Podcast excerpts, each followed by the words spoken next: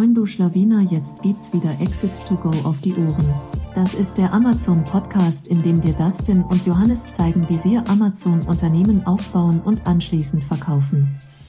Moin zusammen und äh, damit herzlich willkommen zu einer neuen Ausgabe von Exit to Go. Heute wieder mit einem Gast. Äh, heute haben wir den Stefan Theringen ähm, im Podcast. Äh, Stefan hat äh, eine eigene Firma in China, welche sich auf Quality Control und auch Product Development konzentriert und wir werden heute vor allem über Quality Inspection, Quality Control reden und äh, ich freue mich auf jeden Fall, äh, dich äh, heute hier dabei zu haben. Moin Stefan. Moin Dustin, vielen, vielen Dank. Ähm, ich freue mich auf den Podcast und ja, wird eine gute Nummer, ich freue mich. Sehr schön. Ähm, ja, also vielleicht äh, so eine ganz kurze Vorstellung noch deinerseits. Wir haben ja gerade ein bisschen gequatscht. Äh, Im Grunde ganz spannende Story. Du bist ja jetzt schon mittlerweile mehrere Jahre in China, äh, hast dir da deine eigene Firma, die GQC, aufgebaut. Erzähl mal so ein bisschen, wie ist dazu gekommen? Ja, also ich bin seit äh, fast über zehn Jahren in China und bin damals als Austauschstudent hier rübergekommen und habe dann quasi ein halbes Jahr äh, an Hang, in Hangzhou an der Uni dort studiert und dann war es halt eben in unserer in unserer Uni so gewesen, dass wir äh, ein halbes Jahr studiert haben und danach hätten wir quasi noch Praktikum machen sollen. Und dann bin ich halt eben von Hangzhou nach Shenzhen gekommen und bin von dort aus in diesen ganzen Qualitätsschiene reingerutscht und habe ein Praktikum gemacht bei einer deutschen Firma, ähm, das habe ich dann fast ein Jahr gemacht und bin zurück nach Erfurt und habe mein ähm, Studium beendet und bin danach direkt wieder nach China gekommen und habe mich dann durch die ganzen großen Firmen der Qualitätswelt durchgearbeitet und habe dann einfach gesagt, ey, jetzt ist genug, ähm, andere Leute reich machen, jetzt ähm, bringe ich mein ganzes Know-how mit und mache meine eigene Firma auf. Und ähm, ja, bin jetzt seit knapp zwei Jahren selbstständig, mache das mit meiner eigenen Firma, mit meinem eigenen Team. Und ja, wir bieten quasi Leuten, die in China einkaufen, Produktinspektion an, Fabrikaudits und arbeiten mittlerweile von kleinen Amazon-Händlern bis zum großen Retail, bis zu sehr, sehr bekannten Marken weltweit zusammen. Und es hat sich auf jeden Fall gelohnt. Ja, krass, wenn ich jetzt so überlege, so vor, vor zehn Jahren gab es dieses Amazon-Game in diesem Sinne, wie es äh, viele Händler heute ja machen, nicht. Ich kann mir vorstellen, da gab es damals einfach viel weniger, aber dafür größere Kunden, oder? Definitiv, aber es ist auch egal, ob man jetzt mit einem kleinen Kunden arbeitet oder mit einem großen Kunden. Ähm, das ist mir echt egal und das hat alles seine Vor- und Nachteile. Aber natürlich was krasses, besonders jetzt zum, zum Thema Amazon. Es ist einfach verrückt, wie äh, sich das entwickelt hat, dass damals, ich hatte auch viele Freunde gehabt, die sind damals immer nach Ivo geflogen, haben sich dort in dieser riesengroßen Shopping Mall ähm, quasi Produkte angeguckt und haben irgendwie so Testbestellungen gemacht und viele von denen ist, ähm, ist das zu so einem krassen Business geworden, wo man, wo man damals Leute ausgedacht hat, ja, der macht Amazon, der schickt jetzt 300 Stück nach Deutschland, nach Europa, nach seinem FBA irgendwo hin und mittlerweile sind einfach die Leute, äh, machen Container-Business und das ist krass, wie sich, wie sich das entwickelt hat einfach. Das ist krass, weil ich habe tatsächlich erst vor zwei oder drei Wochen von, von Ivo das erste Mal gehört. Ich weiß gar nicht, ob, warum das gar nicht so groß irgendwie in Deutschland ist. Ähm, die haben, glaube ich, haben die eine eigene Seite? Also vielleicht für alle Zuhörer, Ivo ist sozusagen so, so ein Offline-Marktplatz, richtig? Also das findet ja vor allem wirklich offline statt. Da kann man wirklich lang schlendern im Grunde wie so eine Canton Fair übers ganze, ganze Jahr, nur halt auch viele kleinere Händler. Und da gibt es wirklich, ich weiß nicht, kannst du einschätzen, wie groß das ist? Das sind ja mehrere Fußballfelder, oder? Also wie gesagt, das ist, das ist, die, das ist die größte Shopping Mall der Welt. Also ich hab, bin da einmal dort gewesen, das ist vier Etagen. Das ist, kann man sich, also ist wirklich so gigantisch groß, man kann sich nicht vorstellen. Also man kann dort wirklich eine ganze Woche drin rumlaufen und hat immer noch die Chance, neue Produkte zu finden.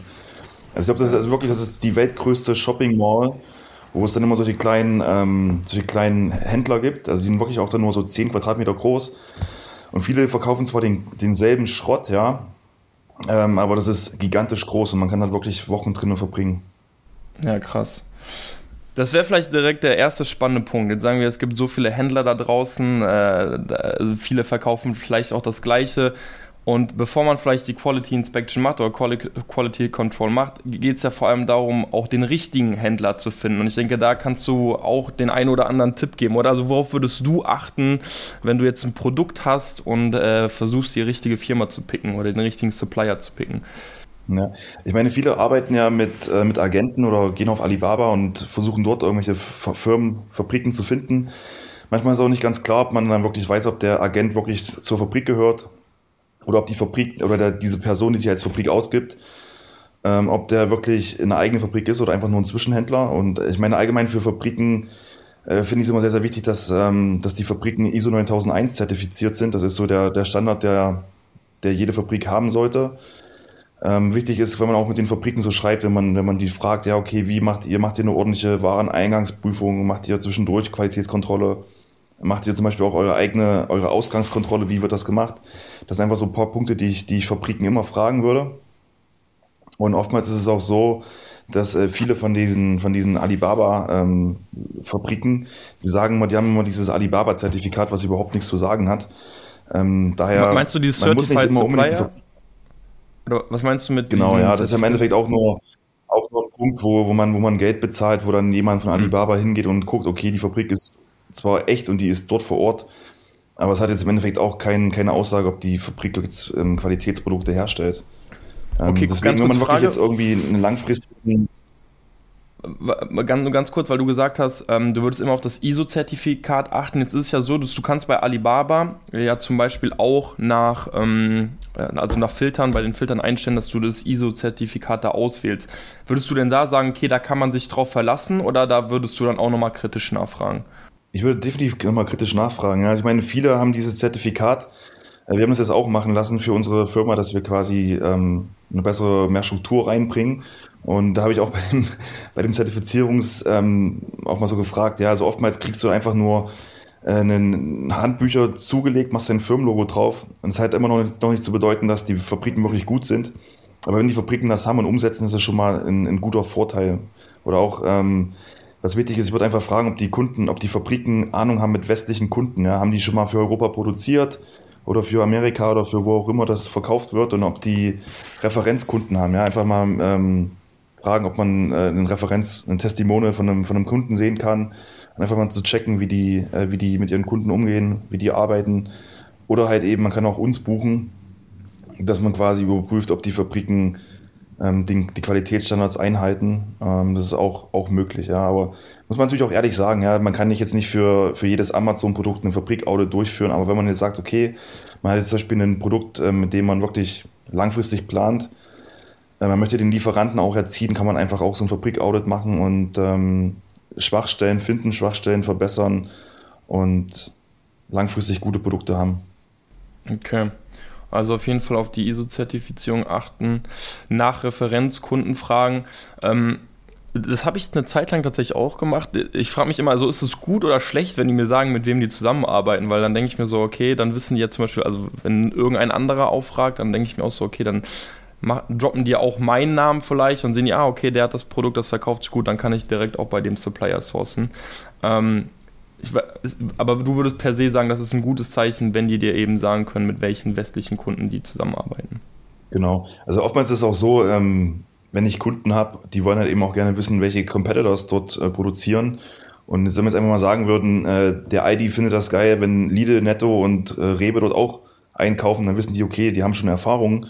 Die haben, äh, die wissen, was der Kunde braucht und was die wollen. Jetzt auch, ich habe jetzt die Kunden auch nur als Referenz genannt, das sind jetzt nicht unsere Kunden, aber ähm, die finden das, die finden das alle mal gut, wenn man schon so eine gewisse ähm, Basis hat an Kunden, die die Ahnung haben oder die halt die, die Requirements und die Spezifikationen ähm, quasi verstehen, was der Kunde haben möchte.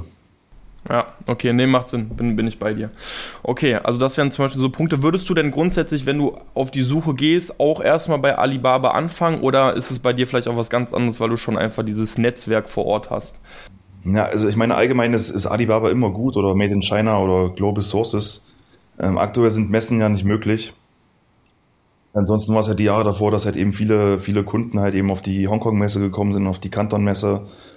Das äh, ist natürlich auch sehr gut, weil ähm, dort kann man sich die Produkte gleich vor Ort anschauen. Man kann danach, wenn man so einen Trip plant, halt eben gleich nach der Messe auch die Woche danach mal die Fabriken besuchen gehen, sich das anschauen. Aber das ist aktuell halt einfach nicht möglich. Mhm. Aber Alibaba ja, mit in China, ja, das ist eine gute Sache.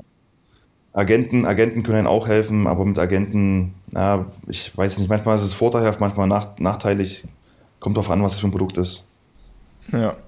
Ja, kennt und wer war ich noch nie, war ich noch nie, wollte ich auch schon immer mal gehen. Ich glaube so, wenn man wirklich so ein, so ein Stack an, an, an Produkten hat, so man weiß, so man will das und das sourcen, ey, dann kann man glaube ich schon extremst auch ähm, Zeit einsparen, oder? Also du bist dann da, so manchmal zieht sich ja so ein Chat mit Suppliern über Wochen, man testet Samples, dann überarbeitet man noch was und ich denke mir immer so, boah, wenn ich jetzt einmal da vor Ort bin, zwei Wochen, ich weiß genau, ich will die zehn Produkte haben, dann könnte man ja so viel mehr PS, sage ich jetzt mal, auf die Straße bringen.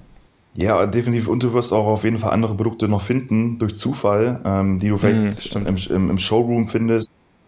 Oder vielleicht haben die auch noch irgendwelche Sachen, die die verheimlichen, ja. Also zum Beispiel irgendwelche neuen, coolen Produkte, die halt auch nicht immer online anbieten. Weil sie halt auch oftmals Angst haben, dass ja so ein, so ein Typ, der einen über Alibaba anschreibt, dann halt das Produkt, die Idee nimmt und halt eben jemand anderes halt eben woanders produzieren lässt, ja. Ja, safe, auf jeden Fall. Okay, jetzt mal angenommen, wir haben den richtigen Supplier gefunden, wir haben auf diese paar Kriterien geachtet, äh, das Produkt wurde produziert, ich entscheide mich am Ende natürlich eine Quality Inspection zu machen. Jetzt gibt es da draußen viele. Was würdest du denn sagen, worauf sollte man denn auch bei der, bei der Quality äh, Control ähm, Company einfach drauf achten? Also gibt es da vielleicht auch Gütesiegel, wo man drauf achtet, um, um die richtige auszusuchen?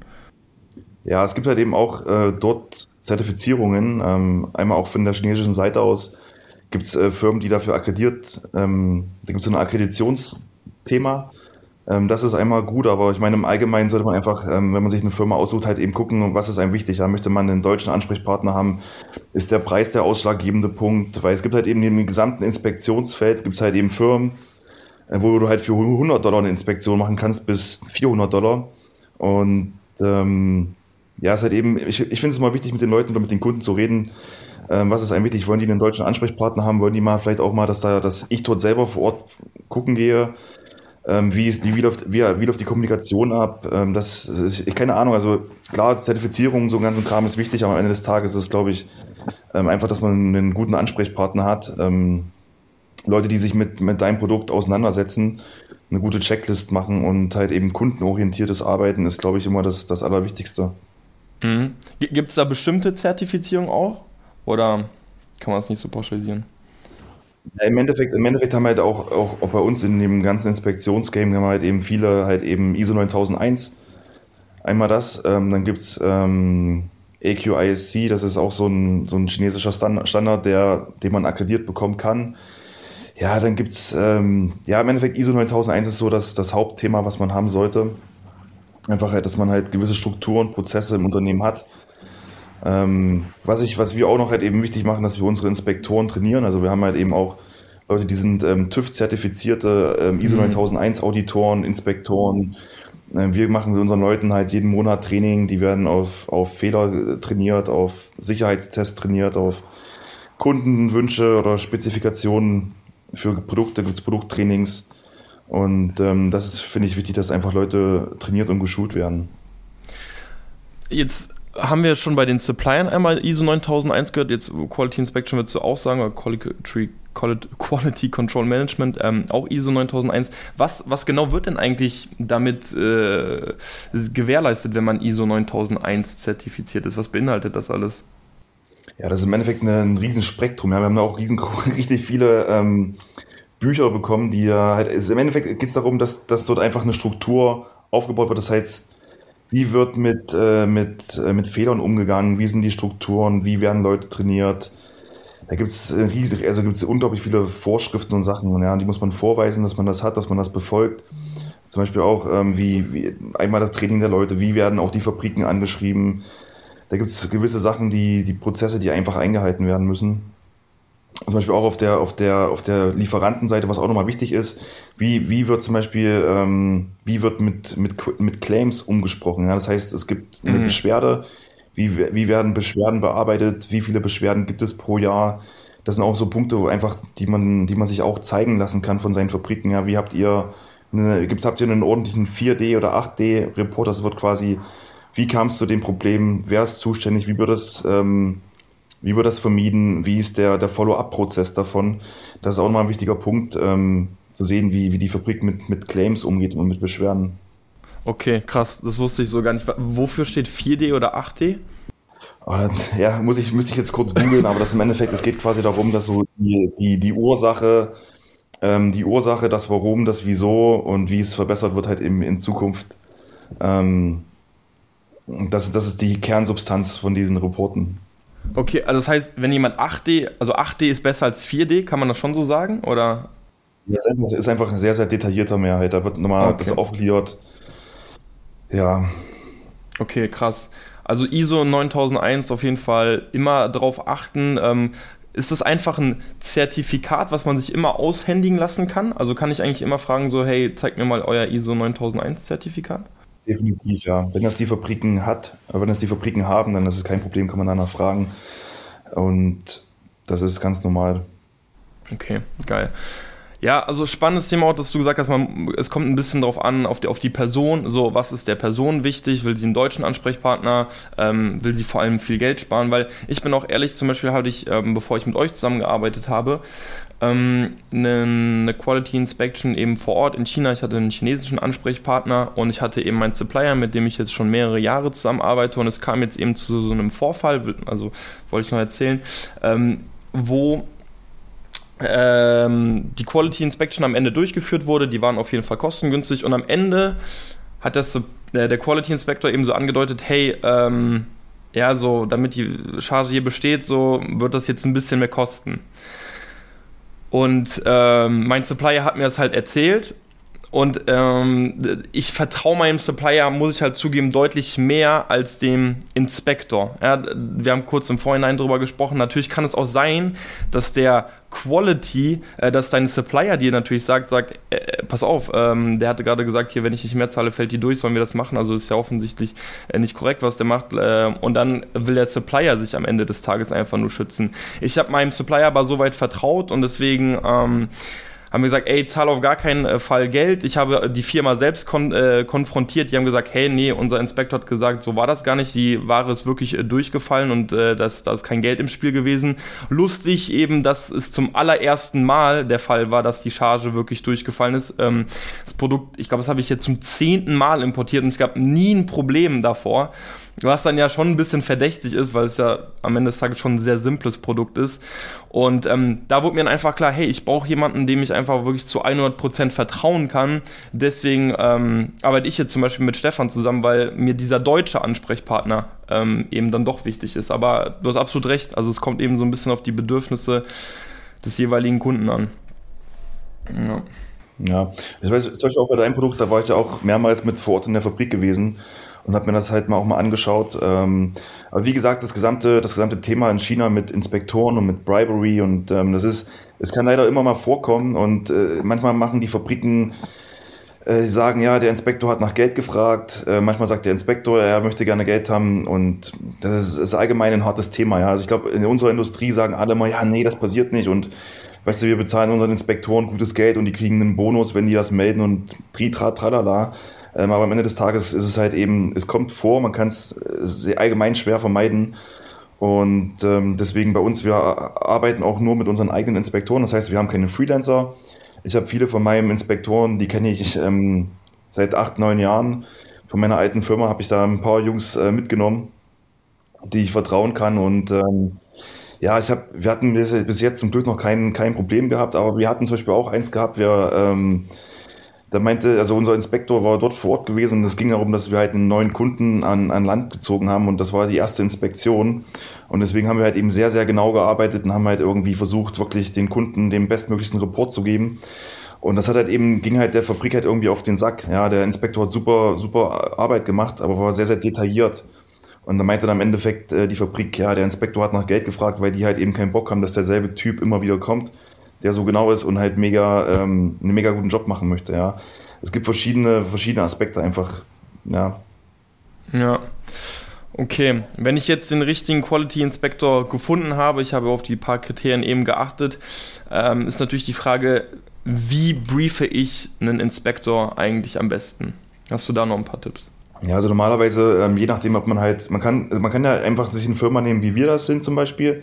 Man kann aber auch irgendwo sich online einen, einen Freelancer finden. Ja? Wenn man sagt, okay, man macht das mit einem Freelancer, also denen halt eben die ganzen, die ganzen Spezifikationen zuschicken. Ähm, gegebenenfalls hast, hast, du ja schon mal ein Sample in der Hand gehabt von dem Produkt und kannst dir halt eben vielleicht vorstellen, okay, es gab Kratzer oder ein Funktionstest hat nicht funktioniert. Also das, der erstmal, dass er halt eine, eine, eine Checkliste hat. Oder ich kann einfach mal erklären, wie wir das machen. Also wenn wir von dir ein Briefing bekommen, machen wir halt eben eine Checkliste.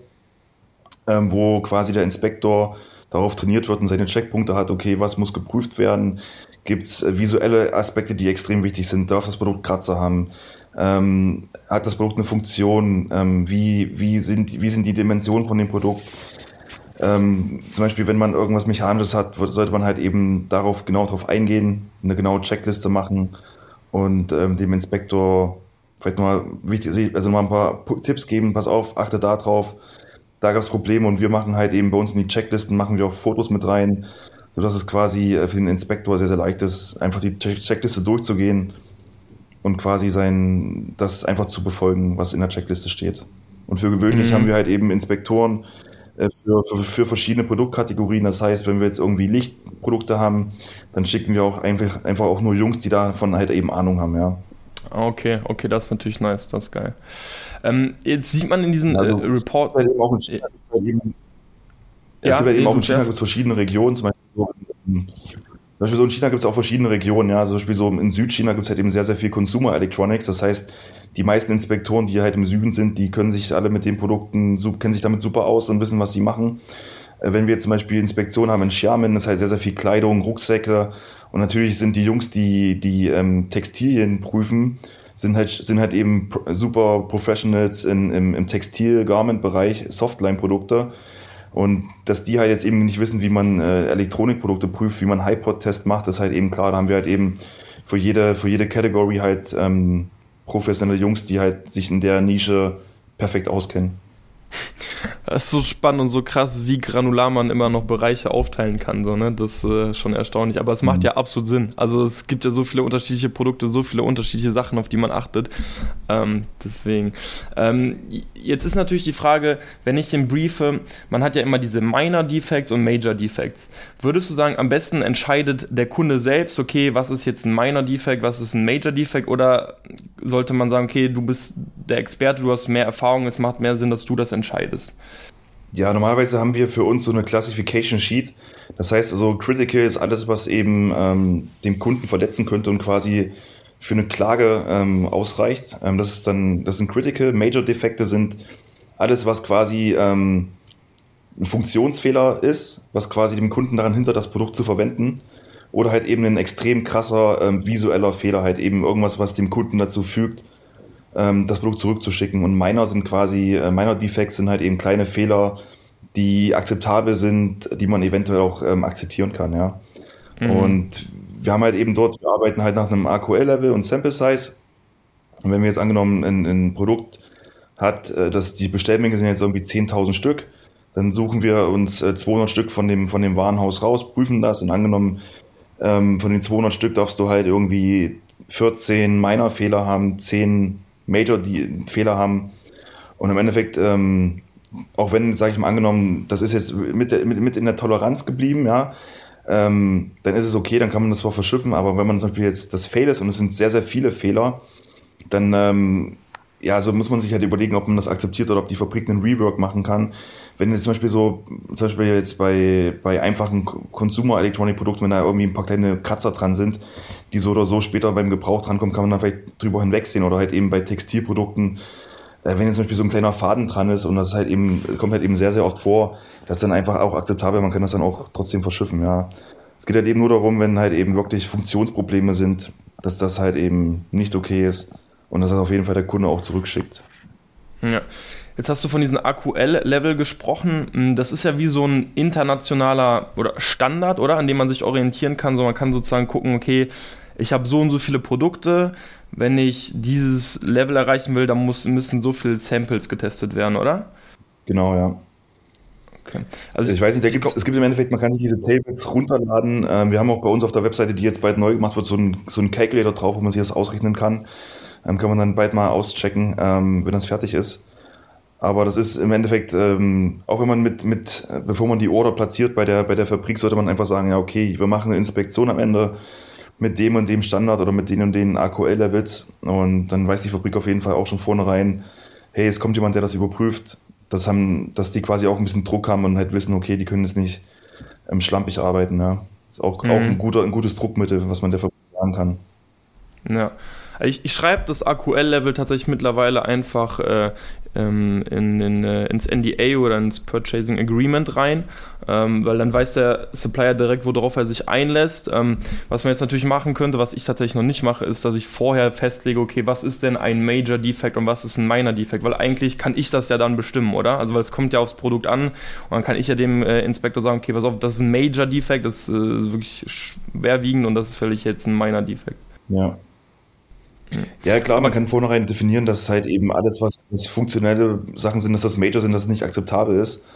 Und auch das halt eben soll, also allgemein soll das Produkt einfach hochwertig produziert sein, ohne Fehler, ohne halt Returns, weil bei Amazon ist halt einfach so, wenn du ein Produkt mit zu vielen Fehlern hast und du einfach eine schlechte Bewertung bekommst, dann kannst du das Produkt eigentlich klar, quasi gleich, ähm, ja, brauchst du nicht nochmal nachbestellen. Critical, ich glaube, egal welches Level man nimmt, sollte immer null sein, oder? Also ich glaube, wenn da eins ist, dann äh, gilt die. Dann gilt es äh, ist, schon Wenn, wenn du ein Critical hast, ist es direkt rejected. Ja. Und Critical ist dann aber wirklich so, du kannst, also es ist nicht nur funktionsfähig, sondern es ist auch wirklich komplett daneben produziert. Oder also wie, ich frage mich manchmal, wie krass ist der Unterschied zwischen einem Major und einem Critical? Hättest du da vielleicht ein Beispiel? Ja, also zum Beispiel, wir haben vor kurzem haben wir Gläser geprüft und an dem Glas war einfach eine, eine scharfe Kante dran gewesen. Das heißt, wenn der Kunde das angenommen nimmt und er trinkt da raus und er würde sich irgendwie aufschlitzen oder halt eben seine Lippe würde danach, danach bluten, dann würde halt eben das Produkt wurde zurückgeschickt und würde es wahrscheinlich verklagt werden oder auch zum Beispiel Critical ist zum Beispiel, wenn jetzt ein Sicherheitstest durchfällt, ja, ähm, du hast ein elektronisches Produkt und da ist, wurde irgendwie zum Beispiel die Verkabelung ist falsch gemacht und ähm, sorry. Ja, ist gut. ich muss einfach dann noch rausschneiden. Ähm, Hier ist immer alles ähm, authentisch. Ah, okay, shit. Okay, aber wie gesagt, also zum Beispiel auch jetzt, ähm, da gibt es solche, solche Sicherheitstests wie HiPod-Test und Earth-Test, ja, wenn da irgendwas fail ist und im Endeffekt der, der Kunde ähm, einen elektronischen Schlag bekommt, dann ist es halt eben ähm, okay, sehr, sehr kritisch. Ja, ja nee, bin ich bei dir. Ja. Okay. Ähm, jetzt mal angenommen, wir haben einen Report bekommen von euch und der ist wirklich durchgefallen. Was würdest du sagen, sind dann da die ersten Action Steps? Ja, ich würde auf jeden Fall mit der Fabrik sprechen und fragen, warum es zu diesen Fehlern gekommen ist. Und würde halt eben der Fabrik auch sagen, hey, wenn das jetzt wirklich ein richtig krasses Problem ist, dann macht mal eure Investigation, wie das halt eben gekommen ist. Aber im Normalfall reicht einfach aus der Fabrik zu sagen, hey, könnt ihr das bitte überarbeiten, macht einen Rework. Ähm, wenn das wirklich extrem krass ist, dann einfach sagen, okay, wir machen nochmal eine Re-Inspection. Oder wenn ihr der Fabrik traut und du mit der Fabrik eine gute Relationship hast, ähm, wo du einfach auch sagen kannst, hey, ähm, zeig mir einfach Fotos, was, was ihr aussortiert habt, wie ihr über, überarbeitet habt, dann ist es auch so auch möglich. Hm, okay, verstehe. Würdest du denn sagen, also, so, also ja. man will natürlich die, die richtige Charge bekommen. Jetzt ist natürlich immer so die Frage, wie viel Druck will man ausüben, sagt, hey, guck mal, wir haben festgehalten, es ist durchgefallen gerade wenn man jetzt vielleicht schon eine, langfristige Beziehung dann hat. Also ich, ich glaube, wichtig ist dann einfach die, die richtige Wortwahl zu finden, um natürlich klarzumachen, es ist inakzeptabel, aber auch klarzumachen, irgendwie an Fehlern kann gearbeitet werden. Ich weiß nicht, seid ihr dann auch irgendwie Fan davon, zu sagen, hey, dafür kriegen wir irgendwie jetzt einen Rabatt bei der nächsten Bestellung, weil es zieht sich jetzt vielleicht in die Länge? Oder seid ihr immer so ein bisschen, okay, beim ersten Mal würdet ihr sagen, okay, einmal kann was passieren, äh, beim zweiten Mal würdet ihr dann agieren oder wie würdet ihr dann auch gegenüber gegenüber dem Supplier mit so einem Fehler umgehen? Ja, ich meine, wir, wir arbeiten ja, wir haben ja viele Kunden, die auch immer wieder dasselbe Produkt nachbestellen oder so. Also wir finden das wichtig, dass die Fabrik einen Rework macht, ja. Das ist auch ganz normal, weil die, die Fehler, die du hast, sollten aussortiert werden, überarbeitet oder verbessert werden. Und ähm, ja, ich würde da nicht mit, ich würde, also ich würde, ich meine allgemein, unge, also un, es macht keinen Sinn, nach irgendwie nach einem Discount zu fragen oder irgendwas. Mhm. Weil die Fabrik muss auch irgendwo Geld verdienen. Und äh, die sind natürlich auch unhappy, wenn du jetzt nach, nach einem Discount fragst und äh, das ist, würde ich nicht vorschlagen, ja. Okay. Daher einfach immer nur sagen, ja, wenn es wieder Probleme gibt, mit der Fabrik offen sprechen, fragen, hey, könnt ihr vielleicht so einen 4D-Report machen und rausfinden, okay, warum gab es die Probleme? Hat, habt ihr einen neuen Angestellten, der im QC gepennt hat oder irgendwie einen Fehler gemacht hat? Und einfach, einfach sagen, okay, macht mal ein bisschen Investigation, wo, warum es jetzt dieses Problem gibt was sind eure internen Maßnahmen, um das äh, für die nächste Bestellung zu vermeiden? Und das sind die, die typischen Schritte, die ich, die, ich, die ich vorschlagen würde. Okay, geil. Finde find ich einen mega geilen Punkt. Also dann zu sagen, aber das zeigt ja auch, dass man selbst mittlerweile sehr professionell ist, wenn man, wenn die einen Fehler machen und du sagst, hey, dann äh, schick mir mal einen 4D-Report, dann wissen ja, ah, okay, der, der weiß auf jeden Fall, wovon er spricht. Und in diesem 4D-Report ist es sozusagen auf diesen vier Ebenen dann aufgegliedert, wie es sozusagen zu diesem Fehler kommen konnte und äh, wahrscheinlich dann auch, wie man das in Zukunft vermeiden kann, oder? Ja. Ich, ich finde es einfach wichtig, man, soll halt, man muss halt eben auch die Kirche im Dorf lassen. Ja? Also die Fabrik muss es nicht, also eigentlich wollte ich das erst machen, wenn es diesen 4D-Report wollte ich erst machen, wenn es halt eben ein richtig krasses Problem ist. Mhm. Äh, wenn es einfach eine Inspektion fade ist, kann man sagen, hey, bitte macht eure eigene Investigation, warum es dazu kam, verbessert das ähm, und, und trainiert eure Leute im QC, dass es halt eben nicht nochmal vorkommt, ja.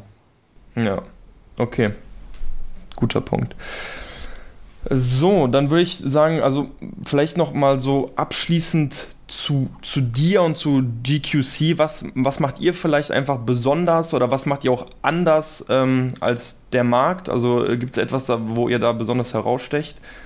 Ja, ich muss sagen, also einfach, ich bin, ich bin der Keypoint, deswegen heißt es auch GQC, auch German Quality Control, ähm, dass ich halt hier eben vor Ort bin und aktuell gibt es einfach nicht mehr so viele Firmen, die einen Westler hier drüben sitzen haben. Ähm, wir sind halt eben, haben halt noch eine, eine, gute Größe an Firma, dass wir halt, also wir haben eine gute Firmengröße, dass wir halt eben auf alle Kunden eingehen können. Wir machen halt für alle Produkte machen wir Customized Checklists. Ähm, ich bin oft mit vor Ort in der Fabrik ähm, Wenn es halt im Süden ist oder ich halt eben auch im, in Ningbo oben bin, ähm, also ich bin normalerweise ein, zwei Mal im Monat in Ningbo und mache halt eben auch für, für unsere Kunden halt die Inspektion oben. Ähm, und ich bin oft mit vor Ort, ich gucke mir alle Reports mit an, ich bereite alle Checklisten mit vor. Ähm, das ist halt eben der ausschlaggebende Punkt, wo ich halt eben auch mit meinem, mit meinem German ähm, Teil halt eben dazustehe. Und man hat halt eben einen deutschen Ansprechpartner, das ist halt eben, was uns auszeichnet. Ja, kann ich absolut unterschreiben. Einfach wirklich am Ende nochmal ein bisschen Werbung für euch. Also ihr macht wirklich einen mega geilen Job. Ich bin ich habe halt dieses vollste Vertrauen, weil ich kann mit dir ganz normal reden, äh, ich kann dir das Produkt auch mal so erklären, so, ich muss nicht immer alles in Englisch äh, übersetzen und weiß ganz genau, okay, die verstehen ganz genau, was das Produkt macht, äh, ihr versteht ganz genau, was das Produkt können muss ähm, und das äh, erleichtert halt einfach extrem viel, wenn man einen deutschen Ansprechpartner hat. Plus ihr seid halt wirklich auch bereit, die Extrameile zu gehen, muss, muss man wirklich sagen. Ähm, wirklich aktuelles Beispiel, äh, wir haben jetzt äh, chinesisches Neujahr, ähm, ich wollte meinen Suppliern einfach auch ein Geschenk machen, du bist mein einziger Deutsch, deutscher Ansprechpartner in China. Ich habe einfach gefragt, ey, kann ich irgendwie euch ein bisschen beauftragen, dass wir ein bisschen was einkaufen für meine Supplier und dann ein Paket rausschickt? So, da habt ihr auch direkt gesagt, klar, können wir machen. Ähm, also auch solche Sachen sind eben möglich, wenn man eben die, die richtigen Ansprechpartner in China hat und deswegen ähm, absolute Empfehlung auch nochmal meinerseits. Ja, und wir haben auf jeden Fall auch auf deinem Flyer, auf deinem, auf deinem Brief auch gleich Quality Control gemacht und rausgefunden, dass halt nicht das Jahr des Hundes war, sondern das Jahr des äh, Tigers. Stimmt, weil ich habe so eine Canva-Vorlage habe ich mir genommen und dann habe ich gar nicht drüber nachgedacht, dass in China natürlich immer äh, die, die Tiere immer jedes Jahr ein anderes Tier irgendwie ist und dieses Jahr war eben der Tiger und ich hatte noch ein anderes Tier da drauf und da hat mich der Stefan ganz freundlich darauf aufmerksam gemacht und das wäre natürlich ein ganz peinlicher Fauxpas, wenn der Hersteller das dann bekommen hätte. Ja, absolut. Ja. Perfekt. Gut, ähm, Stefan, abschließend äh, würde ich das letzte Wort überlassen. Ich danke dir auf jeden Fall vielmals. Ich glaube, richtig, also selbst ich habe nochmal wirklich viel mitgenommen. Ähm, mega coole Folge. Äh, ich werde direkt ein paar Sachen umsetzen und würde dir nochmal abschließend das letzte Wort überlassen. Ja, hey, wenn ihr, wenn ihr Fragen habt, Hilfe braucht, ich bin auf jeden Fall euer Mann in China. Äh, könnt mich einfach über, ich glaube, du packst, du packst einfach den Link oder die E-Mail dann mit rein.